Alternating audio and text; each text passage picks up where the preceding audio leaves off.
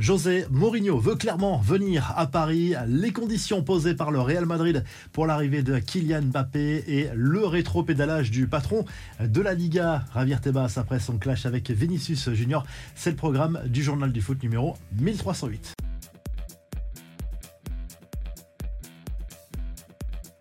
On fait le point sur la potentielle succession de Christophe Galtier sur le banc du Paris Saint-Germain. On le sait, sauf grosse surprise, le technicien français va être démis de ses fonctions à l'issue de cette saison 2022-2023 et a priori son successeur sera un coach étranger selon l'équipe. José Mourinho n'attend plus qu'un signe et une offre concrète du PSG pour dire oui à la piste Marcello. Gallardo est également étudié par les dirigeants parisiens. L'ancien coach de River Plate sera lui aussi séduit par l'hypothèse d'une arrivée au euh, PSG. Les autres pistes se nomment Thiago Motta, ancien milieu de terrain du PSG, est actuellement en poste à Bologne, et Abel Ferreira, qui est sur le banc de euh, Palmeiras. Son profil séduit énormément Luis Campos. On passe au très bel hommage du Bernabeu et des joueurs du Real Madrid à Vinicius Junior en signe de soutien. Avant le match contre le Rayo Vallecano, ses coéquipiers ont fait leur entrée sur la pelouse de l'enceinte madrilène avec le maillot du Brésilien, victime d'insultes racistes à répétition. Cette saison en Liga, nous sommes tous Vinicius, ça suffit. Pouvait-on lire également sur une banderole déployée dans le stade Vinicius, lui, était aux côtés de son président Florentino Pérez en raison d'une petite blessure sur le terrain. Victoire de Buzyn du Real. Auteur du deuxième but, Rodrigo a célébré avec le point levé pour soutenir son coéquipier et compatriote lors d'un entretien accordé à ESPN Brasil. Javier Tebas, le patron de la Liga, a émis des regrets sur ses tweets envoyés dimanche soir, message dans lesquels il déplorait notamment que le joueur s'en prenne à la Ligue espagnole. Je dois m'excuser, ce n'était pas mon intention, je me suis mal exprimé dans un mauvais moment, a confié le président de l'instance du foot espagnol. Les infos en bref, Dimitri Payet va peut-être pouvoir jouer lors des deux dernières journées de Ligue 1. D'après l'équipe, l'OM pourrait saisir le CNOSF dans le but de lever temporairement la suspension du meneur de jeu. Une astuce juridique qui lui permettrait d'être disponible pour d'éventuels adieux au public marseillais. Les joueurs de City, eux, ont fait une sacrée fête après le sacre en première ligue de l'aveu même de Pep Guardiola dans la foulée du match nul concédé face à Brighton mercredi soir. Je sais que les joueurs ont fait ce qu'ils devaient faire quand on gagne la première ligue. Il faut fêter ça. Nous avons bu tout l'alcool qu'il y avait à Manchester, a même ironisé le coach des Citizens. Quelques infos mercato à présent. La presse espagnole s'emballe au lendemain des révélations du journal L'équipe sur la possible décision de ne pas prolonger avec le PSG au-delà de 2024 pour Kylian Mbappé.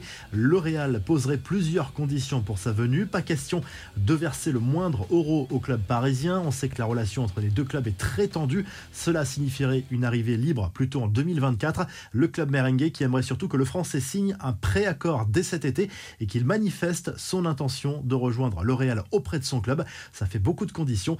En tout cas, le PSG tient visiblement sa première recrue selon la presse portugaise. Le milieu de terrain uruguayen du Sporting Portugal, Manuel Ugarte, 22 ans, va rejoindre la capitale française malgré l'intérêt de plusieurs clubs de première ligue. Sa clause libératoire est estimée à 60 millions d'euros. Paris qui pense par ailleurs au Français Lucas Hernandez.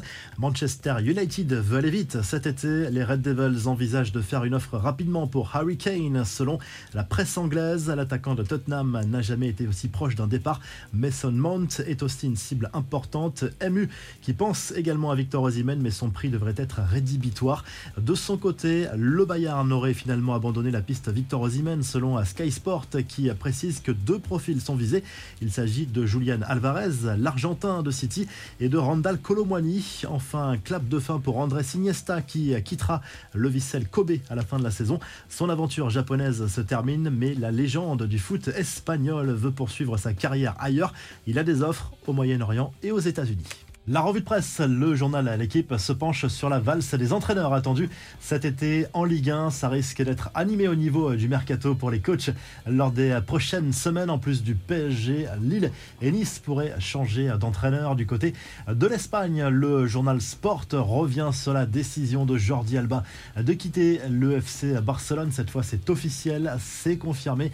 Le latéral espagnol a choisi de rompre son contrat avec le club catalan. Il était sous contrat jusqu'en 2024. Décision prise en concertation avec sa direction. Il pourrait rejoindre l'Arabie Saoudite et du côté de l'Italie, le Corriere dello Sport salue la victoire de l'Inter Milan face à la Fiorentina de Buzyn à Rome en finale de la Coupe d'Italie. Premier titre cette saison pour les Nerazzurri qui espèrent en plus remporter la Ligue des Champions le 10 juin prochain face à Manchester City du côté d'Istanbul. Doublé de Lautaro Martinez encore décisif dans cette rencontre. Une chose est sûre et c'est confirmé, Simone Inzaghi sera bien sur le banc des Nerazzurri la saison prochaine. Si le journal du foot vous a plu, n'oubliez pas de liker et de vous abonner et on se retrouve très rapidement pour un nouveau journal du foot.